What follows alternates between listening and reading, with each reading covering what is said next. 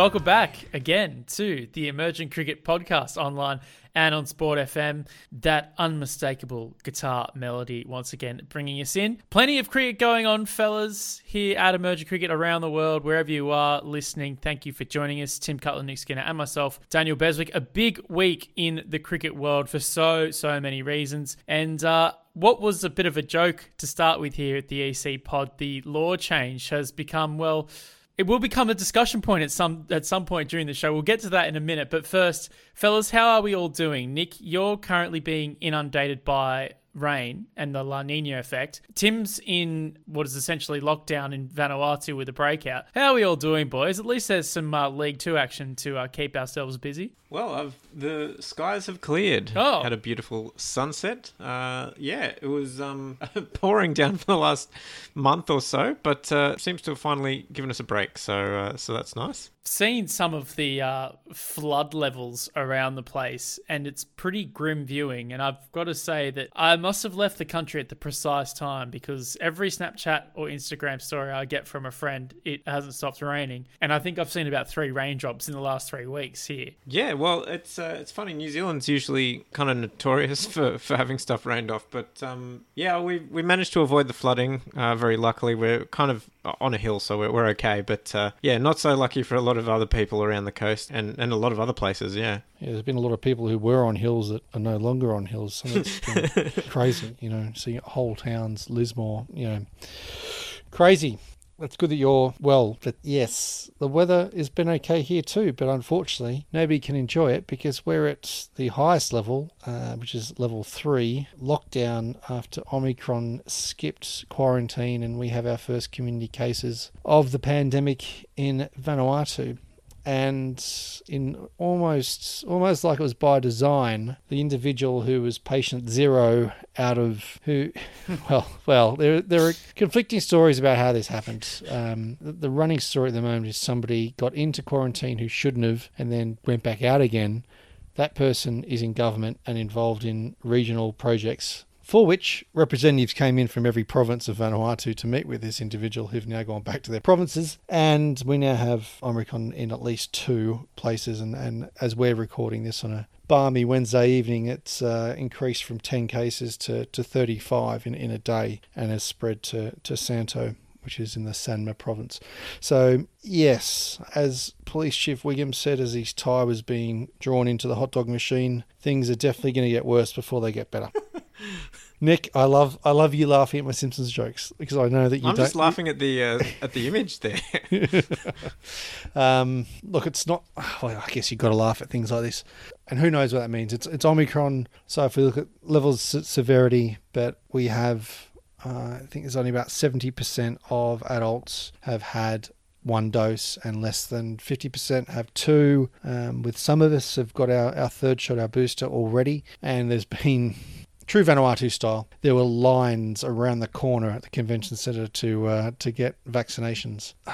And people have had 10 months to do this. So, one thing I guess will get people thinking about vaccinations, but you know, you can just tell that we, we don't have things set up for, uh, for everything that needs to be done. So, you can only hope that the resilience and what people have to deal with here on a, on a daily basis, in, including from a health point of view, that the body's attuned to, to hopefully deal with this better than in other places of the world. But but who knows? It's just uh, frustrating to see it happen like this. And I guess there was always a feeling of inevitability about it coming, but I guess it doesn't ever really prepare you for when it does, and it means that basically everything cricket as other sports are deemed not essential, and obviously so at this at this point in time, and so we're just those that can work from home are, um, and everyone else is just at, at, home in lockdown. It's basically curfews 6 p.m. to 6 a.m., essential services only.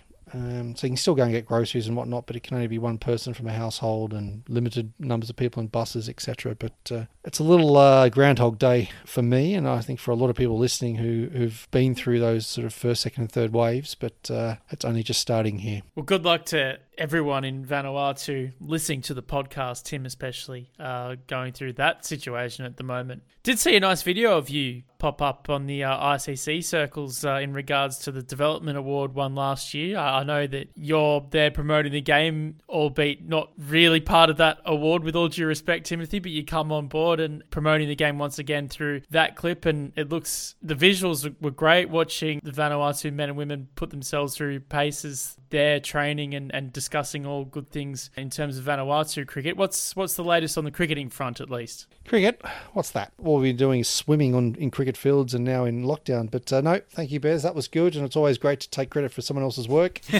so uh, I know Shane Deitz will be listening in in the Netherlands. Recent father, congratulations to him and Marcella, uh, who had a little girl. But uh, yeah, well, I think as I've sort of said when I've shared it, you know, I can't take credit for what was done to win the award, but it's been good to sort of pick up from there and take advantage of the of the momentum really f- from that. And whilst we didn't have a chance to play any international cricket or to have teams come and tour and expand the Vanuatu Blast concepts, we have been able to grow women's island cricket and our, our schools program in the in the meantime. So that's that's been cool to be part of that and to make some decisions to do that. So it was great to have that focus on that with the the video too, because it was really a you know where are you now? What's what's happened the last year and a bit? So that was good. I think it came out came out really well. It kind of been easy to do on it Viru at Coromandel Productions, I've known for a long time. He used to do the ICC 360 show. Geez, that's something that we need back again. That was that was really cool. But um, he was coordinating that from Singapore and having contracted filmmakers, Uganda, Brazil, Vanuatu, uh, and and beyond. You know, that's that's lots of places to coordinate. That that it all looks really good. But uh, thanks, Bez. It's always good not to embarrass yourself, especially on camera. Yeah, it looks sharp, professional, and uh, yeah, pretty much the Tim Cutler standard of uh, operations there, I would say. So uh, well done to everyone involved there, and well done to you. Let's jump into some cricket that's gone on. We'll start with Cricket World Cup League Two, which has resumed again. Uh, we've come to the realization that we're around the halfway mark in terms of the total matches that were penciled in. Whether we get to that magical number of I think it's 126 matches. We'll we'll cross that bridge when we get to it. But for now, we've got some cricket to enjoy from uh, the ICC Academy at the moment in UAE, uh, Oman, Namibia, and of course the host playing in that as well. Couple of highlights to, to kick off. Uh, we saw Gerard Erasmus play one of the best one-day international knocks at this level we've probably ever seen with Namibia in a hole. Uh, we also saw them winning that particular match by over 100 runs, defending 226 after their miraculous recovery. UAE beating Namibia two days after. This series is currently going on as we're recording, but there's definitely a vibe or definitely a gauge that we can sort of make from a few of the teams here and a few early impressions. Uh, UAE with the ball, particularly their fast bowling, looks like it's coming along a little bit further than potentially what we saw in the T20 stuff. I know it's a different format. And Namibia's top order has actually faltered on two occasions here, so there's definitely a few questions to, to ask there, and we will discuss that in a little bit more detail at the moment. But Nick, what have you made of the of the series thus far? Yeah, lots going on. Um, I think, yeah, as you said, that that knock from Erasmus, uh, one of the best that I've seen in my time watching cricket. Really, seven for fifty three, and then uh, manages to drag them back to a competitive total of, of 226 and then you know come through and win that by over 100 runs was uh, yeah quite an effort I'm just looking at the points table. It's it's interesting to see. You know, Namibia have kind of haven't gone up or down. You know, they're still um, they've they've won a game and lost a game. Oman still way out ahead, but that's just because they played a lot more matches. UAE is gone up into third spot on that table, and they're looking good to to directly qualify for the uh, World Cup qualifiers next year. So I guess the the interesting thing will be whether I it's sort of the top three is the thing that matters now, I guess, because with the Super League um, and and promotion into it seemingly off the table now with the you know uh, the restructure at the top, I guess winning this entire Cricket World Cup League Two is a lot less important than those top three spots where you directly qualify. Although that said, you know any of these teams you'd think would back themselves to make it through the the playoff. Yes, it's interesting, isn't it? Uh, this, as we said, we're recording on Wednesday with the 63rd match happening. So with 126 matches apparently to fit in in that time, it'd be interesting. I wonder if we'll get to the point where, if they know there's a result already with a number of games left to go, be like, you know, sorry Nepal, you're uh, you're Dormy four. If you don't win, if you don't win this match, we're not we're not we're not going to keep going. And I know that that would defeat the purpose of, of giving each team the same number of games and and the, and the experience. But you know, it's a strange world at the moment. Interesting to see the, the sponsors for this this series. I know we've seen this particular. Don't really want to name drop sponsors like this when it's uh, we're not going to give any free advertising to our millions of uh, uh, uh of listeners, but uh, to see the naming rights of a series given to a to an entity, which is interesting in itself, I guess, with it being uh, the news side of a, a betting website that we've seen quite often across the Middle East there.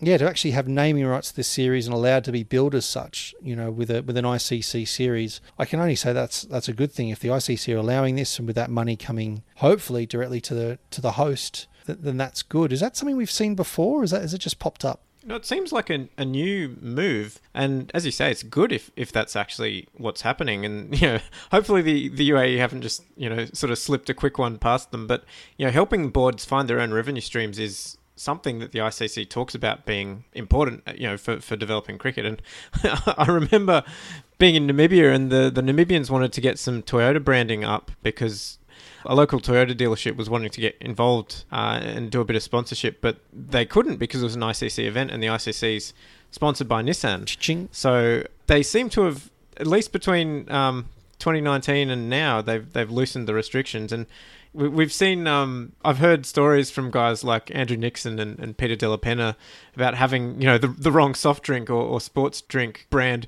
being confiscated at ICC events due to sponsorship clashes. So if if the ICC is taking a more kind of liberal approach to that and, and letting teams find their own sponsors for series, I think that's a really positive move. Yeah, I was going to say the only thing there is that the conflict with the motor vehicle one is, is clear, and with that in, in Namibia being a, an ICC event, and the ICC does not have any gambling partners, so maybe they were just to skip around that one but either way, it's somewhat positive. Just hoping that you know we can get the same opportunity to uh, to other countries that are that, that, are hosting. The only problem being there, I guess, is that with certain countries hosting a lot more of these series than others, is that giving an unfair advantage to those nations to to get sponsorship for them? Mm. That's being a little bit a little bit pessimistic, perhaps a little half empty to that.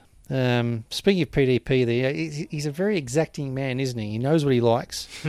Does the ICC have any any breakfast cereal sponsorships? Because for all of those who've ridden in the car with Peter Della Penna, you know, he always has that box of a certain cereal with him. So maybe he's not doing enough. I know George Dobell has a travel partner. Maybe PDP needs to be sponsored by a certain burger chain uh, and also a certain breakfast cereal provider. Well, he um he has a whole ranking list of uh, fast food franchises that he likes to frequent. So um, there's plenty to choose from. So if he ever tells you he's busy, you know he's not because he's too busy sitting there writing a list of fast food franchises on his yellow notebook. The legendary PDP ah. notepad. The legendary yellow lined notepad while he's doing about eight other things, the octopus. Yeah, absolutely. Should we talk about one of the greatest individual performances with the bat we've seen in this competition? Let's. I.e., Gerard Erasmus' is 120 not out after his team were ST Rugling at 7 for 53. He built a bit of a partnership with the lower order, Jan Nicol Loftie and Bernard Scholtz making 21 and 30 respectively. He comes out and polishes a, pretty comfortable 121 not out in one of the most professional innings I think we've, we've seen at this level. Uh, the bowling was, was fairly good on the Omani side, even though they lament the fact that they let one of the men get away. And then Oman crumbled to be 116 all out uh, to not only outscore your opponents by yourself, but also do it when you were 4 for 43, 5 for 43, 6 for 43, 7 for 53, batting with the lower order. It kind of just shows that at times he can basically manipulate the game on his lonesome. It, it kind of reminded me a little bit of some of those knocks in the T20 World Cup where he was toying with the fielders, finding twos in the deep. The field would then be rearranged and he would just chip the ball into another part of the ground and just run another two. End up making eight to 10 and over just by doing that, not even needing to hit a boundary. But I think it just goes to, to show just what a class player is because that's not a bad bowling attack by any stretch of the imagination. You, you might make the argument that Oman have, have let that game slip. But on the balance of it, you, you've got to just hand it to him in what was essentially a chanceless innings that, that won the game for his team. Well, you say chanceless, but he was dropped a couple of times. They were tough chances. There was um, a couple of really hard caught and bowled off Nestor Dhamba and uh, Nadeem had one, I think it was sort of a gully position where he dived sort of over his head. He'd misjudged it and ended up having to sort of leap backwards. I mean, they were all, you know, hard chances, but you'd think in an innings at least one of them would stick. But, you know, credit to Erasmus, he, he made the most of it. And, I mean, looking at him at the crease, he he just looks so much better than anyone else. You know, he, he's got so much time. Yeah, like he just it just seems like he can, as I said, just manipulate everything just because he's got that extra split second to see everything in front of him. Well, it's the timing, and he has so many options. Like he, he can move forward, he can hang back and, and sort of sweep it around the corner. He touches it gently. You know, those late cuts down past third man were, were exquisite stuff. And then he'll absolutely smash it. You know, pumped Bilal back over his head for six, which is hard to do. Uh, you know, he'll, he'll sort of charge the bowler and, and thrash it through the covers on the charge. You know, he, he can do everything. So he's just a hell of a batsman, really. And and you saw him do that all summer last year in the Namibian domestic, or sort of semi-domestic, where they were playing a bunch of unofficial ODIs against uh, a Zimbabwe eleven, a South Africa eleven, and and Uganda.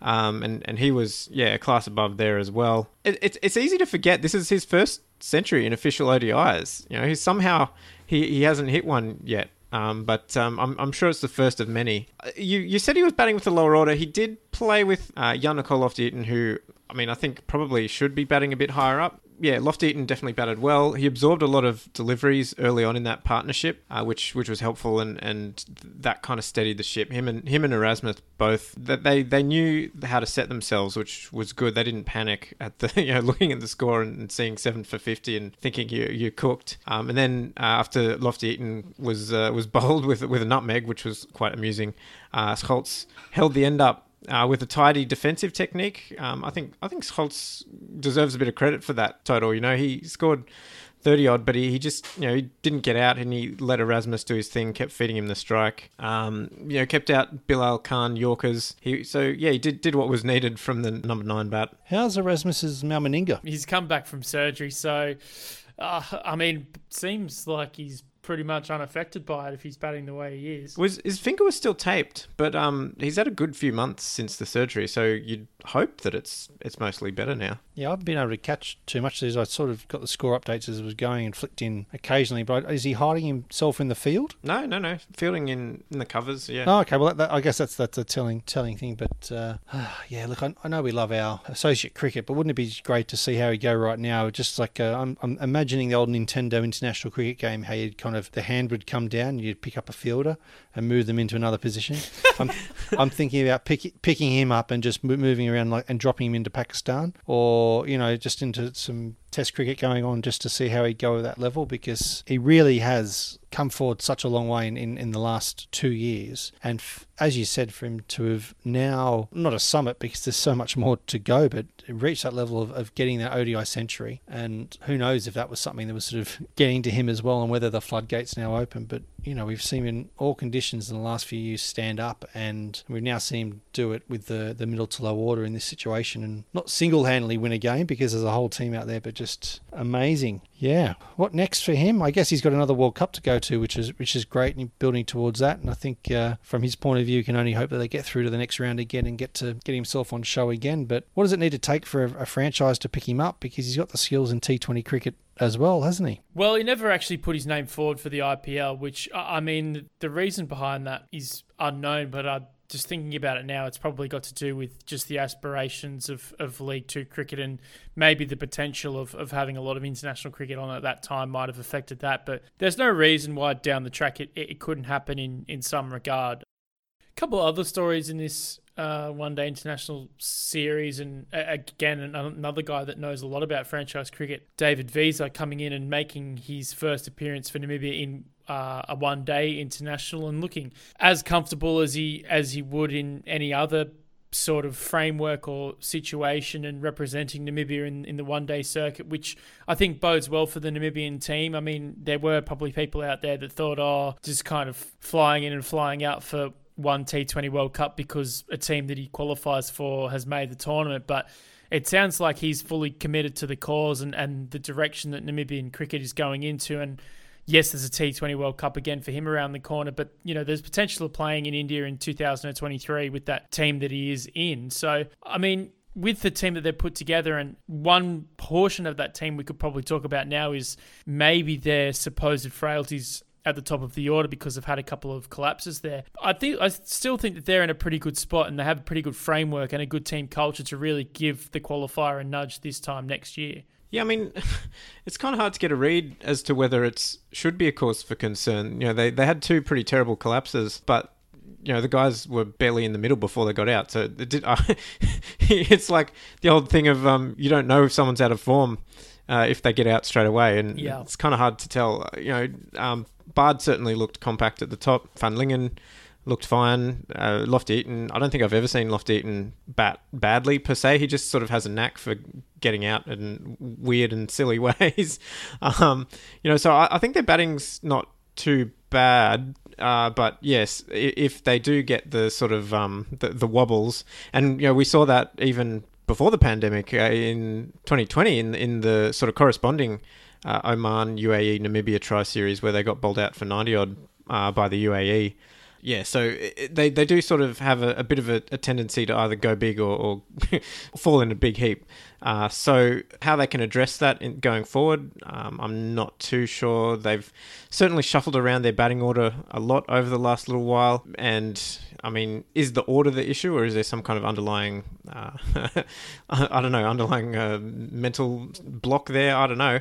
But uh, yeah, I mean, the bowlers have certainly made up for them in, in the last two games. The JJ Smit, they threw away good position against UAE, which we can kind of get into. But um, I think the fact that the pitch was so green and, and juicy, and they have all those seamers, especially those left arm seamers, uh, nobody quite knows what to do with the left arm seam at this level. It would it looks like.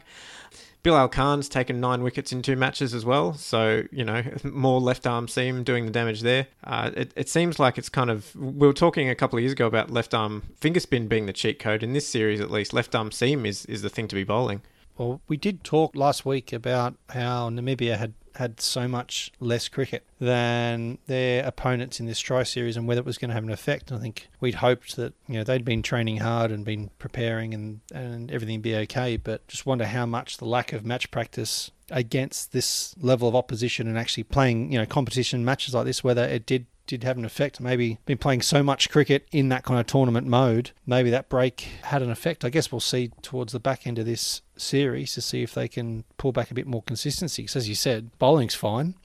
That's that's not the problem whatsoever. They just need to uh, get to 20 overs without being six wickets down. I mean, you you'd think that was an easy. Uh, Sounds so easy, doesn't it? yeah, they've they've got Loftie-Eaton coming in six wickets down and keeping, uh, which I mean that was an interesting little uh, subplot of this series. Is they've Yeah, talk me through the guy who bowls great leg spin and a good little quick rate, who troubled Afghanistan in the World Cup, is now wicket keeping and not bowling. well he has he has kept in the past at, at under 19s level. I don't care. I don't care. He's a leg spinner. you break your fingers. No, I mean, I this thing is leg spin is a relatively recent development, but it's very strange. I can't puzzle it out. I mean, they could easily have replaced someone like Carl Birkenstock with with Green, and I mean, we saw Green struggle with the bat in the World Cup, and maybe you know he's not looking good in the nets. But even, I mean, Namibia have I think eight all rounders, so you know you could you could bat you could pretty much bat Green at number ten and just have him as a specialist keeper, and then have everyone else sort of make up the difference with the bat.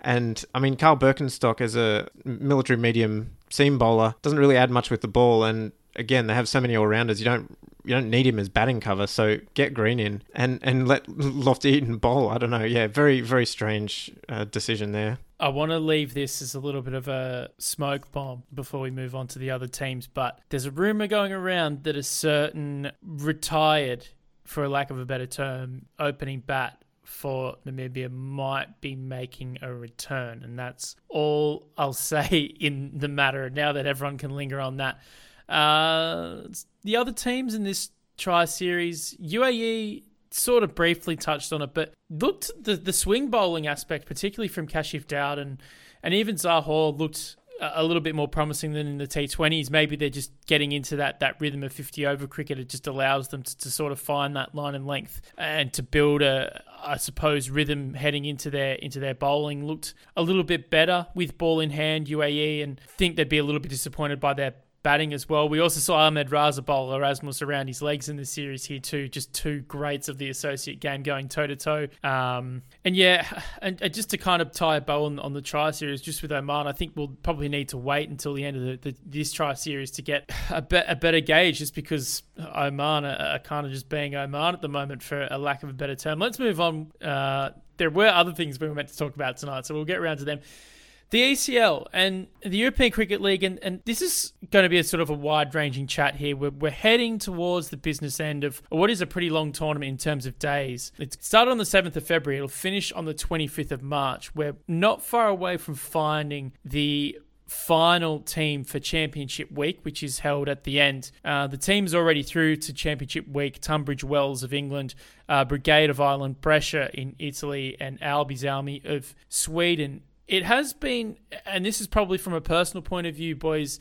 It has been a little bit tricky to keep up with, not only with 30 teams, and, and we understand why the tournament's so long because every group is there for just one week. But from a Southern Hemisphere point of view, with our summer still going on, as well as global events and multiple series, both associate member and full member, it has been a little bit tricky to keep up. The streaming quality and, and, the coverage from a visual and sound aspect is seamless as it was when the competition started. But I want to get your take on this because we understand what the competition is about. There's an integrity to the competition. There's all these groups put together, uh, 30 teams playing in the competition. So it needs to go for a long time just to find a proper winner. But I think with just all this cricket on at the moment and, and just the, the time that it's on, it's it's been a little bit tricky to keep up with. Yeah, it's an it's an interesting one, Bez. You know, what have we asked for? Larger tournaments being more inclusive, more opportunity to more teams uh, to strut their stuff on the global stage, and, and, and we've got it. And in a format that is really conducive to having having lots of cricket, lots of games, and, and, and things done potentially quickly. And I think with the, I'm not sure whether this was always the plan to have something that went for this long and have all this all the groups that went like this. I think because we haven't had the, the national tournaments necessarily played in, in line as we were hoping them to be, and, and potentially having them all lining up towards a, a larger event. But I think from from what you said about it, keeping up with it, it's a really it is a long event. You know, six and a half, I think almost almost seven weeks, and with everything else that's going on, you, you've you've really got to stick to it to to know what's going on. It makes you wonder whether you know maybe it wouldn't be as great for the, the, the teams involved, but looking at like a football World Cup format potentially with you know teams there for groups and then heading into heading there into knockouts and, and having it done in, in a few weeks. Whether that is an option because I can only imagine that the expenses to have 30 teams there first for the, the week and a bit for their for their group stage and then to bring back for the finals must be extraordinary. And you know you get you click on the, the stream there's always thousands watching on, on YouTube when you can see not you can see on the on the app as to, to how many are watching. So people are, are definitely still watching it. I just I just wonder as you said with everything that's happening at the moment it's tough to keep up. You know, it's we've just spoke about League Two, and that's not even taking into account everything else that, that's happening around the world. And unfortunately, we don't have any Women's World Cup to talk about because uh, there's an almighty Thailand-shaped hole there, which may have meant that um, there'd be more interest from um, from our part of the world. But as you said, it's I, I don't want to fault it as such because Daniel Weston and the ECL team are putting on what they promised. It's a, it's a prestige event covered with the respect that it deserves. I think the only thing we've probably seen is a, a change in the communications of the organisation. You know, we don't sort of see the, the press releases coming out as much and the sort of communication um, a lot more more consistent than it had been, which sort of makes it difficult again if you're not there watching because you're not you're not able to keep up with, with press releases and maybe sort of tap back in or be able to cover it. You've got to actually be sitting and, and, and watching a lot more of it. So maybe that's one little insight that we can provide at, at the moment. But every time you click on the stream is perfect. And I, I thought we were going to go through an entire podcast without mentioning ICC.tv, but here we go. The uh, the bingo card has been marked full again. Anyway, it just puts it to shame. And it's this is the standard that we should be working to, and it's great. It's engaging commentators that have done their research on, on the players and, and, the teams. And these are players that you've probably never heard of and you may not hear of again until the ECL comes around. But you know you feel like you know them with the way it's discussed and the skill sets that comes comes through with some other in-depth stories that you occasionally get from the ECL too. So yeah, it's a difficult one. It's something that I think we really admire the work that, that's gone into it. It's just as you said, to keeping up with it and, and, and getting engaged. I think you, you, you want to be engaged more, but it needs to needs to make it a bit easier. Yeah, it's interesting. I guess the counterpoint to that is sort of that uh, Weston's trying to build it in a kind of a, more of a European style and, and the European context, and that is you know a long season where you, you basically you follow your team and you don't necessarily watch every single other game. And cricket sort of has this thing where tournaments often expect viewers to watch every single game. You know, we, we talked about the World Cup having one match per day and going on forever, and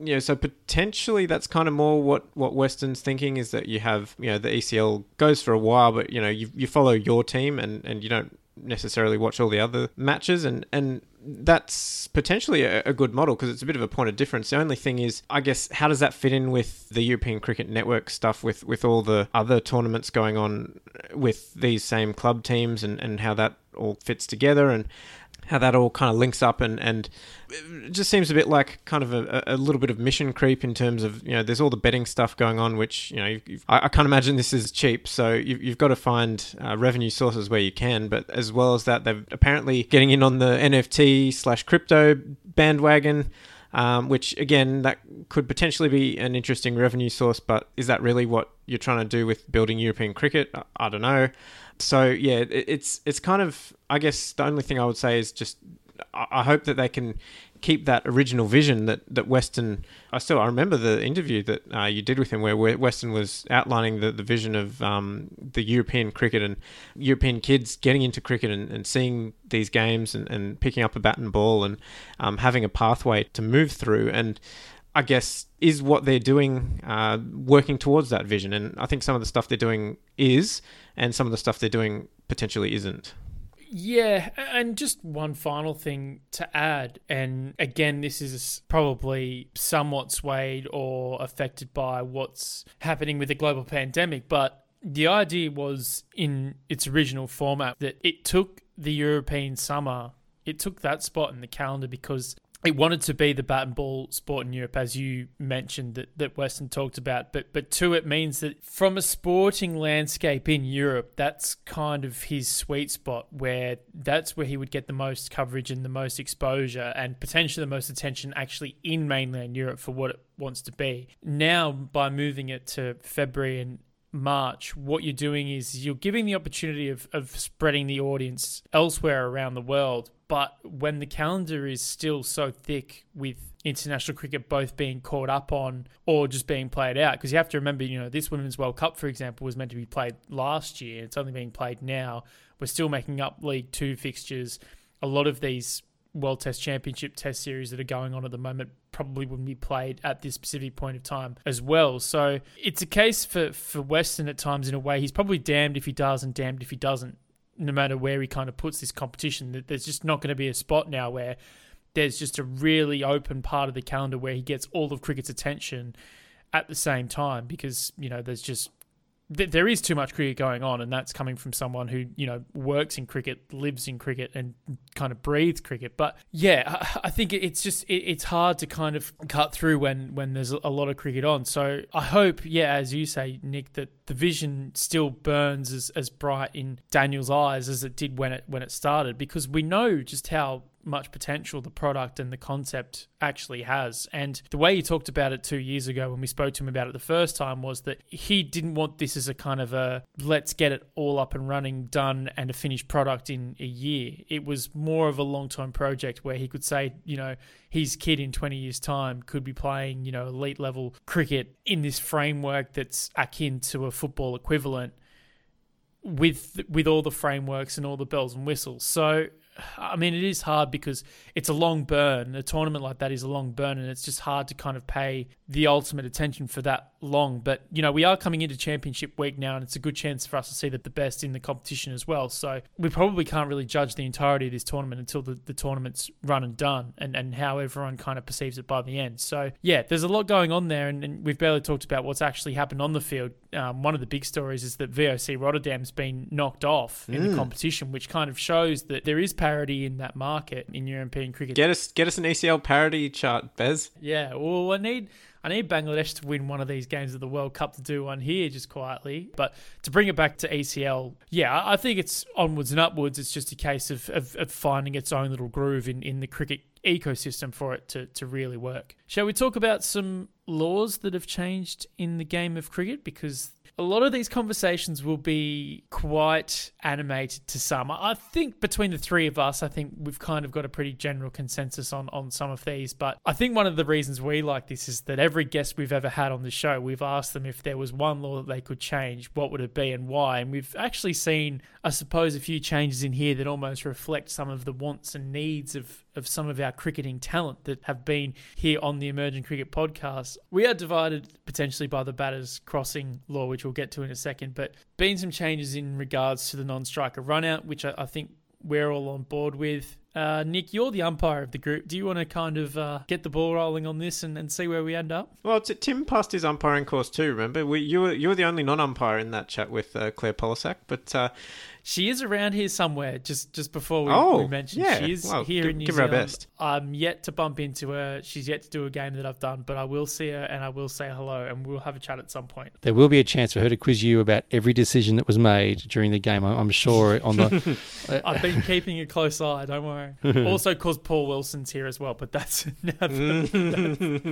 it's all right. There's no there's no associates, so it's all right. He'll, he'll be fine. Um, yeah, it's sort of there's a, there's a couple of camps, I guess, that these fall into. One of them is sort of um, clarifications or, or merging a few different things in, into a, a more kind of obvious way of looking at it. So law one, the change. Uh, so replacement players that come on. This is because we're starting to see uh, obviously concussion replacements. A replacement player inherits any kind of sanctions or, or um, warnings or anything that have applied to the person that the replacement uh, is coming on for, so that makes sense. Uh, it, it sort of it feels a bit weird, but it makes sense to me because it stops.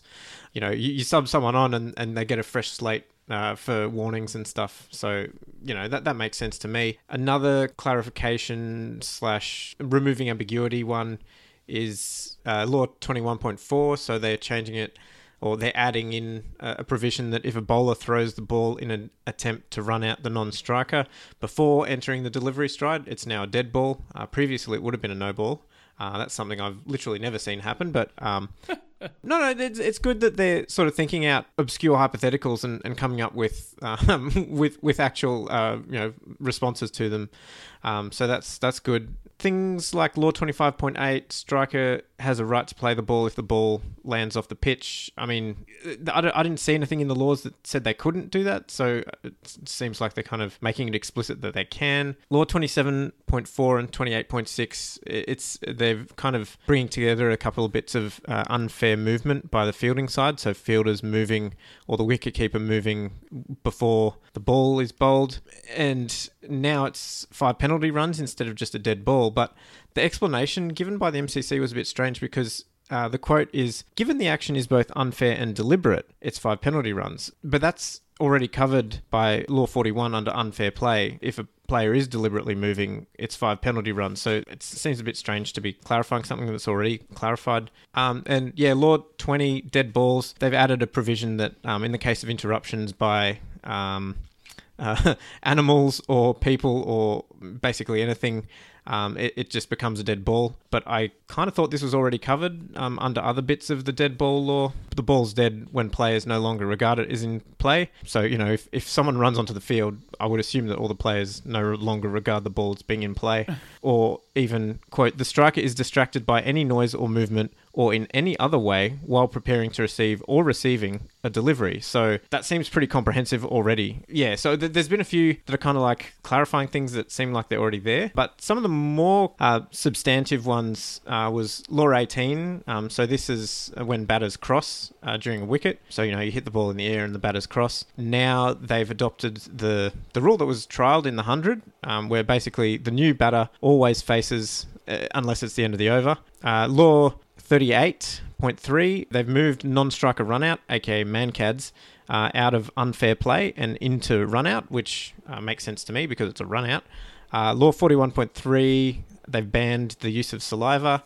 Uh, so that was a COVID measure that's uh, since become permanent in the laws. And Law 22.1, they've changed how the umpire judges are wired uh, to include, quote, where the striker has stood at any point since the bowler began their run up. And that's in addition to, quote, where they are standing slash normal guard position. Um, so they've added basically it's to cover batters shuffling around the crease uh, to, to distract the bowler at, at the death overs. Well, I've got to say, as both a punter and someone who is annoyed by sometimes the, the laws of the game as a stats guy covering games of cricket. I love the fact now that we don't have to worry about the players crossing for catches. I think why do you reward a team for having their set batter on strike? Why do you reward a team for having a set batter on strike when they haven't scored a run and they've lost a wicket? That's kind of my argument for something like that. And I think for the umpires, from the umpire's standpoint, it's just it's something that is taken out of their hands and they don't need to worry about. Say if they're adjudicating a catch that might potentially have not carried or it might not have been a clean catch. If at any stage they're thinking about, oh, have the batters crossed when they're meant to be focusing on a catch being held, then I, I think that's that that's a good thing, right? Because it, it, kind of ensures that the focus is still well and truly on the catch itself and the dismissal itself, rather than just something in the background.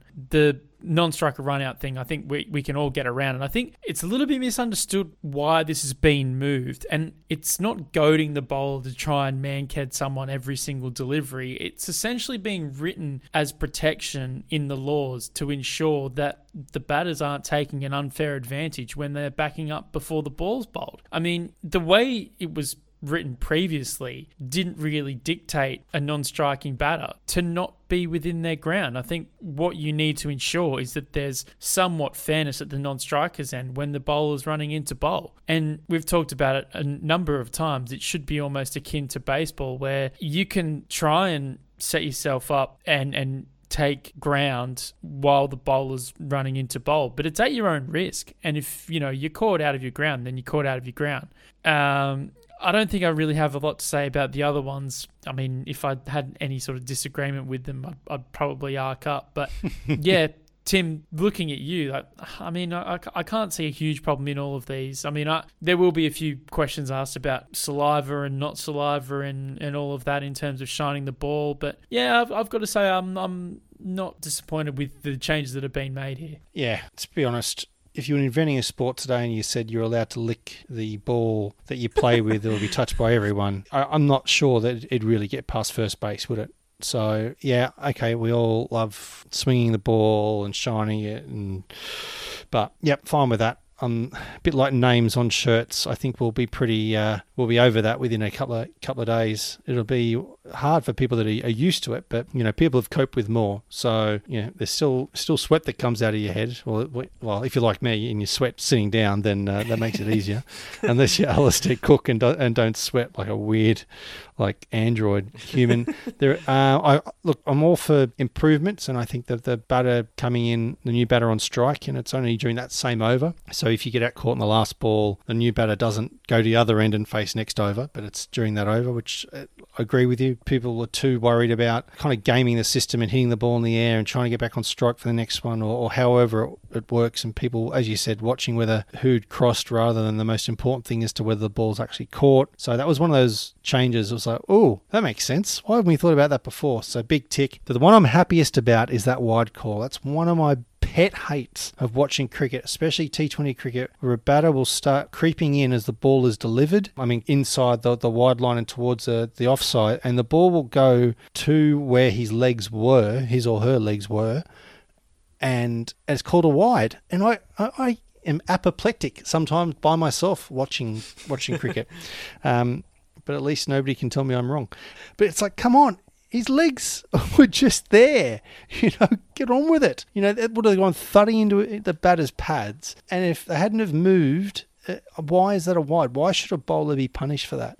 So I'm glad that that has been clarified. And yes, moving the run out at the at the the bowler's end, that clears it up because, as we know, it's more than fair. It's fair game, and maybe some more clarification of that rule um, about when the ball, when, when the actual run out can occur, could still happen, but not going to complain. It looks like this is a really good common sense list of of things that have been done. So we'll give the MCC a big a big tick for this one. Yeah, just on the wide thing, I think you're right. It, it is frustrating to see it the batters moving around. And previously, there is a kind of catch-all provision that um, it says basically if, if the batter could have hit it with a normal cricket shot, it shouldn't be wide. And a lot of the time, I think the batter could very well have hit it with a normal cricket shot if they weren't, you know, shuffling around back and forth trying to distract the bowler. So, yeah, I think this is a good clarification. My slightly controversial opinion is I don't really believe in the automatic leg side wide in one day cricket at all. So I think they could just bin that completely and that wouldn't really be an issue. Although I, that's more of a playing condition, I suppose, because, you know, they, they talk about it being to prevent negative bowling, but, you know, you've got batters able to shuffle around the crease and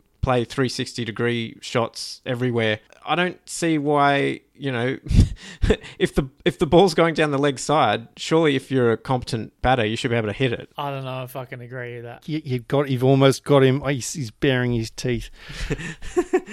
Uh, yeah. Uh, as Bez kind of Bez gets up one of his kind of runways that see if he'll come running in off the uh, push himself off the sight screen. Yeah, I'm I'm on the fence with that one, Nicholas. Is that you could then perhaps only bowl down there and set negative fields, and I'm I'm only just thinking of all the permutations that batters now. And you should say what a normal cricket shot is. What is a normal cricket? What is a cricket shot? Yeah, that's a good question. Yeah, that's a good point. Uh, the cricket shot now is a re- reverse scoop shot that goes over cover. You know, where your leg might be out on the leg side of the pitch. You know, like that's that sounds like Loftie-Eaton batting. yeah. So yeah, it's, that's a difficult one. If it could be hit with a, a cricket shot, if you're bowling 130, you bowl down the leg side. Any batter worth their salt these days should be able to move either a leg towards or the bat and you get something on it. So rather than, you know, you talk about negative cricket. Negative cricket is the batter like not moving when they see the ball going that way, so it like brushes past their leg. Comes within a centimetre of leg stump. Yeah, and they know not to move. And this is something that gets then trained into you. You know, even at, you know, suburban levels, you get umpires who umpire like that. I mean, s- no, m- probably more premier levels, you know, playing on turf and, and grade cricket where you know if it goes down there, it's going to be a wide, so you don't move. And really, that's more negative cricket than the bowling itself. The negative cricket is the fact that the batter doesn't play a shot knowing it's going to be a wide. So it would be interesting if you went back almost to, let's call it 90s wides, where it wasn't an automatic wide down the leg side and see what happened. If you said, you know, that smaller line on the inside, I'm not even sure how you how you do it. You say, no, it's not going to be an automatic wide. If you you could have played a shot at it, you know, the for you, play a shot and it will be down to the umpire to decide if it's a wide or not. Well, my coach in junior cricket, when Uh oh.